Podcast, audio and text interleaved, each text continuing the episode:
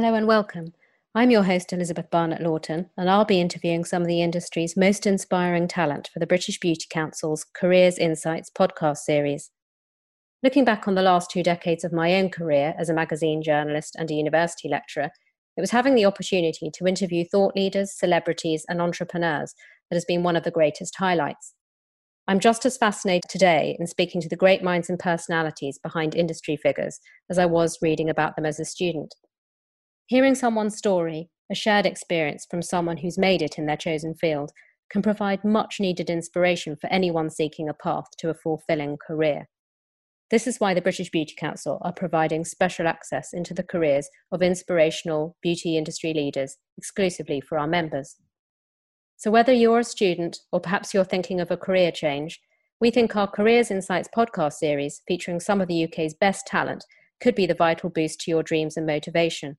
For me, and I hope for you too, the podcast series is a fascinating insight into the lives of some of Britain's biggest beauty success stories. Welcome to the show. International session hairstylist Sid Hayes is one of the fashion industry's most exciting new talents, creating looks inspired by London's youth culture.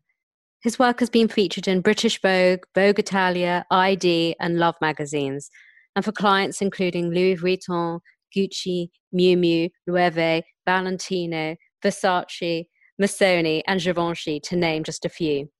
He regularly collaborates with some of the world's leading photographers, including Mert Alas and Marcus Piggott, David Sims, Alistair McClellan, Solveig Sonsbo and Jurgen Teller.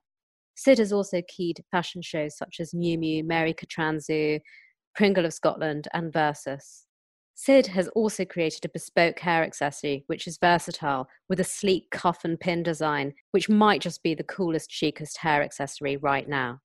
He's also currently acting as brand ambassador to Babyliss Pro, and we look forward to speaking to him today. Hello, Sid. Welcome to the Careers Insights podcast. So just launching straight into the questions, you've got a really impressive client and collaborator list. I know that you're represented by Art and Commerce and Matt and Marcus, Solveig Sonsbo, David Sims, advertising clients like Versace, Miu Miu, Louis Vuitton, Gucci. So incredible. But how did you start? Did you start your career as a hair stylist in a salon? So yeah, thank you. Just want to say thank you guys for having me on this, and it's very important for me as well to sort of help and inspire young, up-and-coming, aspiring hairdressers, because without new people coming through, the industry won't survive. So this is really important to me as well, to build upon education and to help people in the industry. So I really appreciate you having me on this, and thank you for having me. Absolutely. So yeah, I suppose I started hairdressing as a 17-year-old teenager. However, I have grown up around hairdressing and around a hairdressing family and a salon, a small salon in Kew Gardens, that's in southwest London. And my dad is a hairdresser. So I've grown up around this sort of very inspiring and fun and busy salon in southwest London. So I'm kind of, my roots come from hairdressing. My mum was always extremely fashionable. She still is. And if you're around an environment that is aspiring and you see fashion, it's really great. And I always, growing up, art was such a huge start to my career. I really, really wasn't into studying English and studying maths. It just wasn't me. So I decided to sort of venture out and try and do something in art. It started around hairdressing because with hairdressing, you could go into fashion and you could go into photography and you could be a hairdresser on photo shoots. So that's kind of where it started. So you've got the two really important factors there. It's kind of a cultural capital, isn't it? To have family that you can see are making a living from hairdressing. Yeah. And it's actually a really rewarding career, not just financially, but also just an enjoyable career, isn't it? So you've got that, and then the interest in the arts. Yeah. I was very into sport. I went to an incredible school that was, you know, I went to a private school and a sort of state school, and I started out in sort of state education and was very much into sport. So I sort of transferred over to do my GCSEs at a private school because of the sport. And they had this school I went to, which was incredible. They had the most amazing art department. And actually, I spent all of my time doing art and sport because that's what I was really into. But I, you know, my dad comes from Lincoln. He was the family were coal miners originally. His dad was, so he really came from a working background. And my mum was a professional dancer on television, and she came from a sort of working background as well. Her dad was, my granddad was, you know, worked at Ford for a long time. So they both were people who, you know, didn't come from anything but made an amazing lifestyle from their hard work. So when I went into hairdressing, I went into it and I didn't start at my dad's salon. I went into London and I started at a big, big salon in central London and started from the bottom and really grafted and worked my way up because that's what I'd seen as a kid. Would I know the salon? You probably would. It was Nicky Clarke, Nicky Clarke's salon in Mayfair. The salon that I started at is actually, they're no longer there because of rents and rates and those things. And, you know, life goes on and the salon's around the corner. But when I started and I trained there, it was this incredible, huge 3-story salon on the corner of Berkeley Square in Mayfair. So you could not get a better location for a salon. And this salon was big and it was hustling. And when I said to my dad, I don't want to go to university and I don't really want to finish my A-levels. So at 17, I stopped my education, I stopped my education and we went on my summer holidays into London and we walked around, me and my dad walked around about 6 salons in central London and we went into them all and we had a look. And if you can imagine as a 17-year-old boy walking into Nicky Clarke's in Mayfair with lots of amazing Mayfair women, and the salon was busy. When I started there, I think there was between 16 to 18 assistants. So that's a huge amount of assistants, let alone stylists and colorists and beauticians and receptionists. I mean, it was a real sort of, you know, hustle and bustle of a salon in Mayfair. It was really incredible. And I learnt by standing next to some of the best hairdressers that I've ever worked with. Yeah, because Nicky had some really great hairdressers. Yeah. Working there.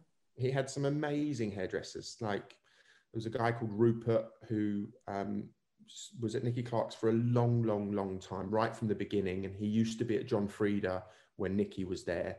And then there was a guy called Lewis and Tom. And those guys were the people that really, you know, you looked up to and aspired to.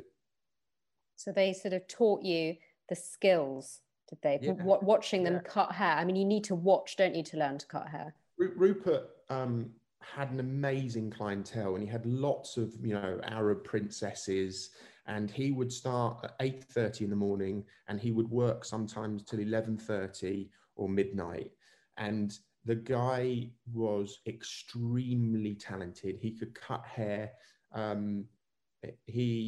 Rupert was a black hairdresser from Trinidad. And again, he started, like I did, as an apprentice at John Frieda's and worked his way up and left John Frieda when Nicky opened his salon. So the work ethic and the, you know, standing next to someone like that with clients of huge wealth, you really get to meet a huge, you know, lots of different people. And the pressure as well, because you've got to deliver every time an amazing haircut, haven't you? And, you know, the salon sort of, you know, my hours of work, I think at the time were sort of, we used to have to be in the salon at 8:15 and we were scheduled to finish at 6. And if you were Rupert's assistant, you were sort of scheduled to be there until, you know, he said you could kind of leave. Now, that wasn't part of the hours of work that you had to do, but Rupert used to look after you if you stayed late and worked with him. He was very honest and, you know, he would also, you know, treat you and look after you. And as long as you, you know, were keen and enthusiastic.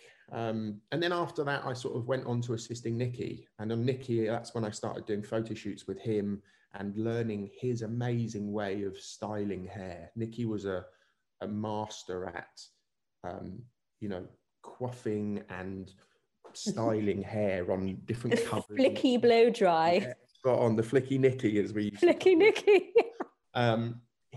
He was, you know, I used to work with Nicky. I think I assisted him for about 1.5 years as his assistant. I was the youngest ever assistant to actually assist Nicky, and learning what his techniques and what he did was really incredible as well. So I started at Nicky's at 17. I worked there for about 3.5 years. I assisted Nicky and most of the best stylists there, and then qualified at Nicky Clarke's as well. That then led me on to, I used to on my weekends go and assist on different photo shoots. There was a hairdresser called Simon Maynard that was at Nicky Clarke's, and he was there part time, and I used to go and assist him. And that led me on to going and trying to find more. So having done a 15-hour day every day in the week, you went and worked weekends. Yeah, and I think that's, at that time, I was working long, long days. Not every single day was a 15-hour day standing behind a chair, but probably 2 days of the week we would do that. And I then got a job in a pub in the evenings because I wasn't good enough at the beginning to cut hair and do private clients myself, but I remember going and getting a job in the pub after work. So I used to finish work at 6 and I used to drive on my scooter to a pub near where I lived and do 6:30 till close, about 11:30, 12 at night, and then go home. And I'd do that. I think I did that sort of 3 nights a week. I suppose what that teaches you is you don't ever expect to be given anything. And I didn't have to do that because my parents did very well, but it taught you that if you want things and you want to be able to go and buy things and enjoy life, then you have to learn to earn it and respect that. That's a pretty hardcore entry into the career that you have today. I mean, the hours, they sound monumental. Yeah. But I guess not everybody chooses to do go and work in a pub for, you know, in the evenings. No, but I suppose it's if you want to, you know, unfortunately in life, if you want to buy things, you need money. It's, you know, well, not necessarily now, you'd be able to buy it with Bitcoin, but you need a currency to be able to go and buy something and nice things. So if you want a new bicycle or something, you need that. So that was a way of me earning some extra money, because doing an apprenticeship, you don't earn a lot. You're on basic wage, you're doing long hours. But I aspired to wanting nice things and doing nice things, probably because of the people I was surrounded by. So once you had that initiation into assisting Nicky on photo shoots, was that where your eyes were open to the possibility of being a session stylist? Maybe that you might just like to do only that? Yeah, I mean, I then sort of used to look through French Vogue and Italian Vogue, which they used to get at the salon. And I thought to myself that I really want to go into doing that. So I left Nicky's, but before I left Nicky's, I made sure I had another job to go into. So I went round the corner to Hersheson's and met Luke Hersheson, because Luke at the time was doing, and still does, lots of, you know, editorial for French Vogue, and used to see his name popping up in ID. And he's amazing. He was my hairdresser for about 10 years. Yeah, so I went there as I was 20 years old, 21. I asked Luke if I could have a job, and he said, yeah, you can have a job, but you need to retrain in the way we cut hair. And at the time I thought, well, I've just come from Nicky Clarke's. I don't need to learn anything. I know everything. And that was sort of wrong. because you can always learn, and I'm still learning today when I do things. So Luke and Daniel took me on, and they do something which is called vardering, which is where they sort of retrain you, not completely, but you end up going to the salon and you do basically kind of models all day long, and they show you their techniques. And if you are lucky enough to do something like that and watch Daniel, isn't Daniel Hersheson, Luke's dad, Daniel can cut hair probably better than anyone I've ever seen. He really can cut short hair. So they taught me some amazing techniques. Luke's very aspiring as well as a person. He's always trying to push himself and create new things and has a good vision. So I ended up retraining and assisting Luke on photo shoots. So then we started doing some shows for London Fashion Week, and I sort of started, and when he opened his blow dry bars, I sort of helped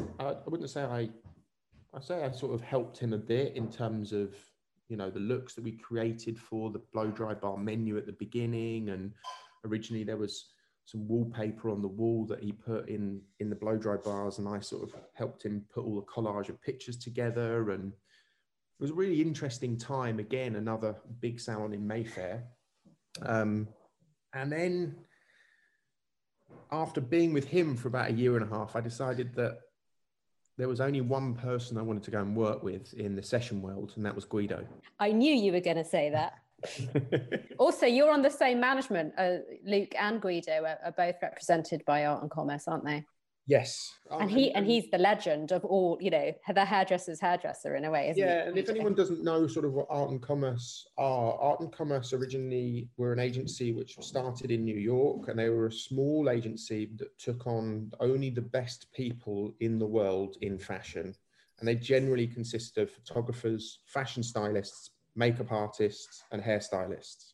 Now there's sort of directors and some still life photographers as well, but Art and Commerce are owned by IMG, so normally people think of IMG as the models, and then IMG is owned by WME, which is William Morris and Dower, which is the biggest talent agency in the world.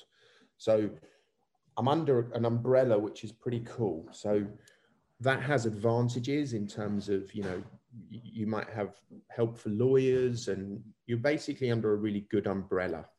It's a big, big organization. I used to book talent from Art and Commerce in Scotland. It's just the best.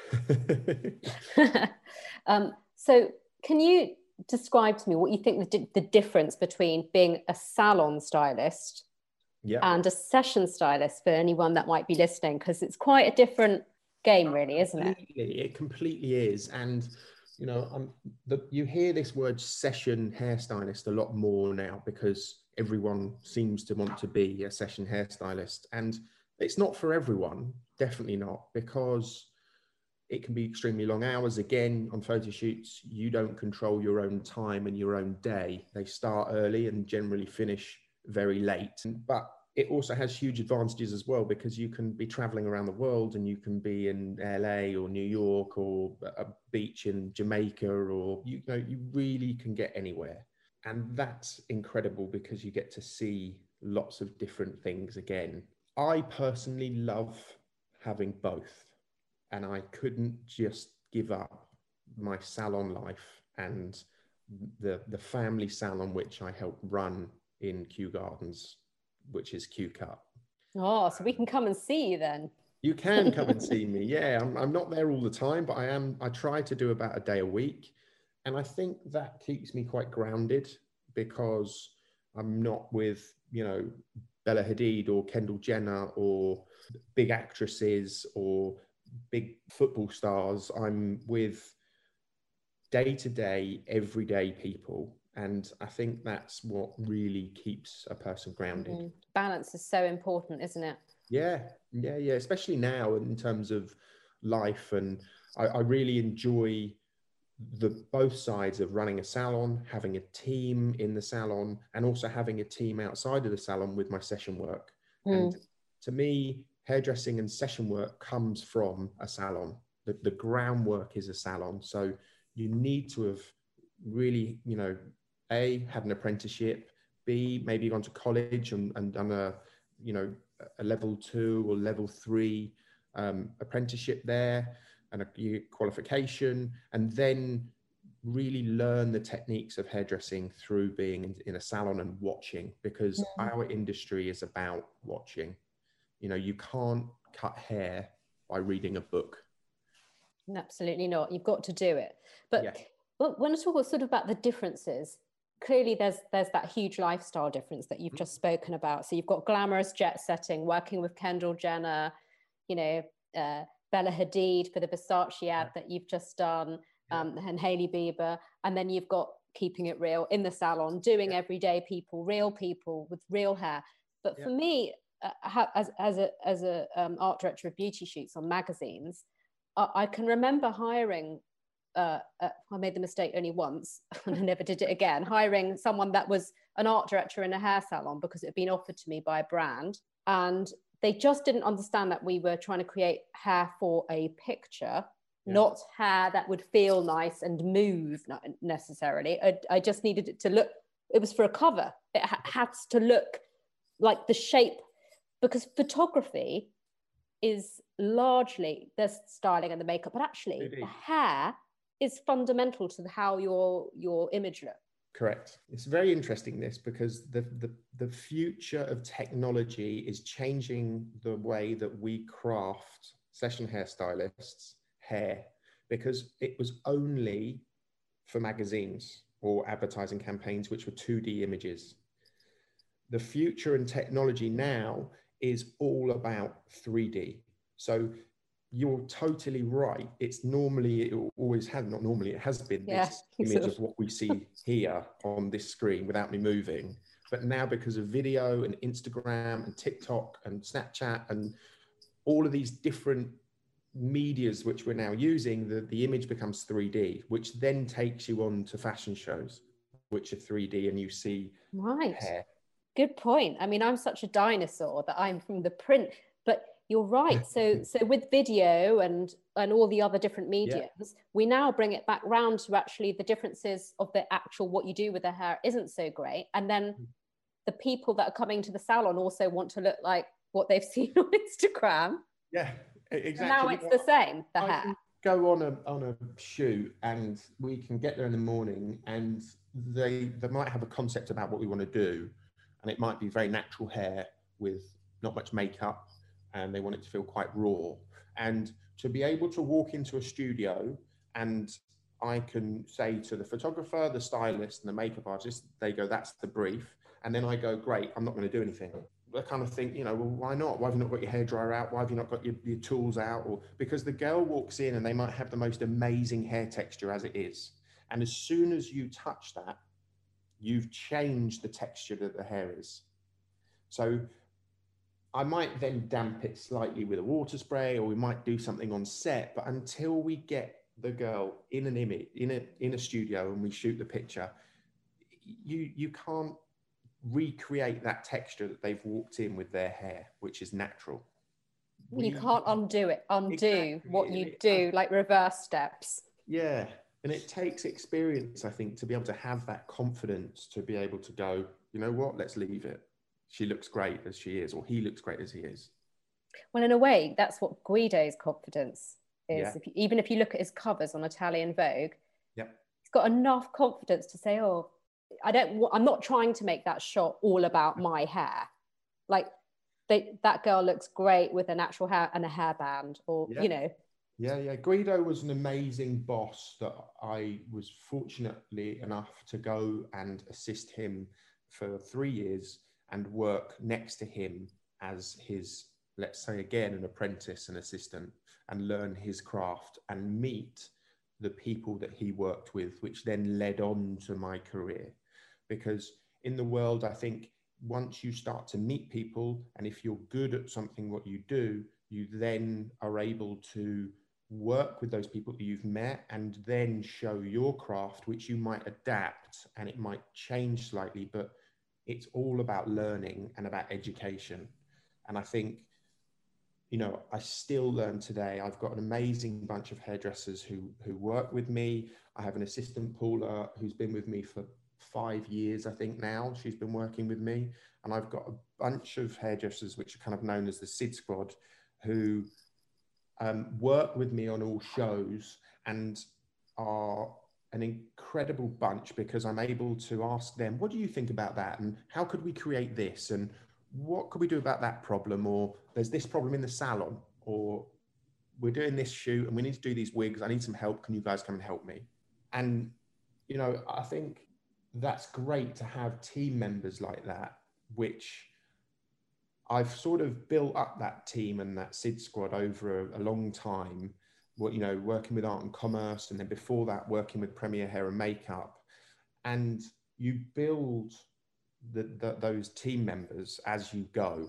And they all have strengths and weaknesses, and you use those to make an amazing show happen, for example. But in a way, you're only as good as your team, aren't you? Yeah, for sure. You know, I'm only as good as my last job. I learned that. You're only as good as your team, because you need really good team members to be able to execute some amazing hair on shows. Yeah. And you also need support. And I think that's where I've been very lucky. And when I say support, I've been very lucky. I've worked with Babyliss Pro and Babyliss for about 5 years, and they support me in terms of, you know, a relationship with a product brand. And I've been fortunately enough to work with them. They're amazing, Babyliss.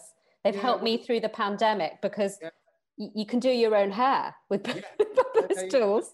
It's, you know, it's when you work with a brand, you build relationships and you have confidence to be able to say to a brand, have you thought about this product, and could you do this to it? And especially with the future of technology, and the future of hair equipment is now moving into battery power. They listen to hairdressers, because their tools are, have a, you know, people use them, and they need to learn from the consumer that uses it, as well as the, you know, artist or hairstylist that uses it. So it's a two-way street. I mean, they're very lucky to have you too, to have that input into the product development of their next tools. And they're really upping their game at the moment. I've tried some amazing tools from Babyliss. Yeah, and I think they support hairdressers as well, which I really like. And that's really shown through in this, you know, pandemic that we're hopefully coming to an end of, which I think we all are. And they've, you know, they've supported the hairdressers that they work with in terms of, because video has become so popular in this pandemic, they've worked with the hairdressers to create content for their platforms. And that also keeps the hairdresser inspired. And they are helping by, you know, financially, a little bit of support when a time of hairdressing is very difficult, because we can't do our craft and art at home. So brand support and working with brands is very important within the world as well of what we do. Indeed. And you've also been quite smart and savvy in launching your own hair accessories line, haven't you? Yeah, I launched the Sid Pin and the Sid Cuff a couple of years ago, because I needed to challenge myself. I wanted to be able to see if I could put something out on the market in the world and see if I could A, sell it, B, it would look cool, and probably... And they do. Thank you. And C, it's a challenge, you know, trying to make something, trying to put it out to the world, getting feedback from people, which is always hard, because I always want something to look cool and be the best that it can be. Those are difficult things, and they're good challenges for people to have. I've never launched anything until I did that. And I have not made millions out of it, because it's a hair accessory and you're never going to. But what you can do is you can inspire yourself, and you can push and challenge yourself like I did to come up with something that was new in design, looked new, looked cool, and hopefully people would buy it. And it kind of worked. Yeah, as kind of more like a fashion accessory for hair, rather than some sort of Correct. Functional clips and bobbles and all of that sort of stuff that you get. It was a new design. It was a new shape. It looks very chic and cool, I think, some people might not. And it was a challenge. And I think life is about pushing yourself from challenges. And I think, you know, if you can do that, you can do anything. And I always believe, you know, that motto of work hard, play hard. It's a good way to do things. It is. So what would you say to somebody starting out now? Because obviously you've worked incredibly hard, and the rewards are there for those that are willing to do that. But what sort of advice would you give to someone wanting to start out and thinking that they'd like to be a session stylist? Because that can seem quite a big jump from going to get a job sweeping the floor in a salon. Yeah, my advice would be is that the fashion world and the session world is very difficult. Now, there are lots of different ways that you could go off in this, because there's the whole theatre world, there's the film world, there's the music world, and then there's the fashion world. So there's lots of areas of hairdressing that you can go into. Mine has always been high-end fashion and beauty. And I would advise that you, as a hairdresser, are always, or an aspiring hairdresser, try to master your craft and learn and take advice from everybody. Generally, when you're 17, like myself, I think, and guys think, and people think you're the best, and everyone's, you know, not as good as you, and you know everything. And that's a good thing to have, definitely, because it makes you a better person. But I think if you can learn off of those guys that might look a bit older and wrinkly, they have huge knowledge and have done it before. And I think the big thing is watch. Stand beside a hairdresser, watch, learn, see the way they brush hair, see the way they comb hair, see the way they cut hair. It's a feeling, and it's an art, and it's a craft, what we do. So, you know, it's very sculptural. I would try and assist, like I did, try and see if you can work with some people, get in touch with maybe the agents and see if they're around, or message the hairdresser on Instagram and say, you know, I'd love to come and work with you. Is it possible? People, and we need, as hairdressers in this industry, we need new people coming through. You're going to get loads of messages on Instagram. You just said that. No, but it's a way of people getting in contact with people that you absolutely in contact with. Such an opportunity, isn't it, to follow? And then you can also check them out to see, because hopefully they're using their Instagram as a portfolio platform. Spot on. You know, there was a time when I used to have a portfolio, which was a big, you know, book like this, and it had lots of pictures in, and that was your portfolio, and that used to get biked about all over London to try and get you jobs. You know, now it's all on your phone, it's on Instagram, we can see how good your work is and see what you do, which is good. It has its pros and it has its negatives, but I think my advice would be is go and assist hairdressers, get in contact with them or their agents, and just work hard. Don't always expect to earn money. I don't always get money now when I go to work. I go to work because and do lots of different, you know, magazine work and some shows sometimes, and I don't earn. But what I get out of that is I get creativity, and creativity leads. Sorry, my dog Clive is in the background. And I think creativity leads to success, and you then getting paid. And I think, you know, I never went into hairdressing thinking, I'm going to earn loads. It was more about, you know, my dad used to say to me, why are you going assisting on and not getting paid on that photo shoot? And it was because it was art, and because it was creativity that inspired me personally. And I spend days at home now, sort of, especially with this lockdown and things that have happened, I've created things with hair and made things with hair that I never would have had the time to do before. So making the most of the time. Yeah, well, you know, like, it's an art form, and I used to do it with canvases and painting when I was at school. And now I kind of do it with hair and wigs, and it's sculpture. And, you know, I did the other day, I put these extensions on a board, and I went to the local DIY shop and bought some PVA glue, and I covered with a big paintbrush these hair extensions with glue. And so they went hard, rock solid. And these bits of hair, you can then turn into sculpture and kind of hats. And yesterday— Hair hats. Hair hats, yeah. And I did a shoot yesterday with Jurgen Teller, who's an amazing art photographer. Yeah, how amazing. Photographer. Mm. And I've worked with him for a long time. And we were shooting Emma Thompson, the amazing actress, who was incredible.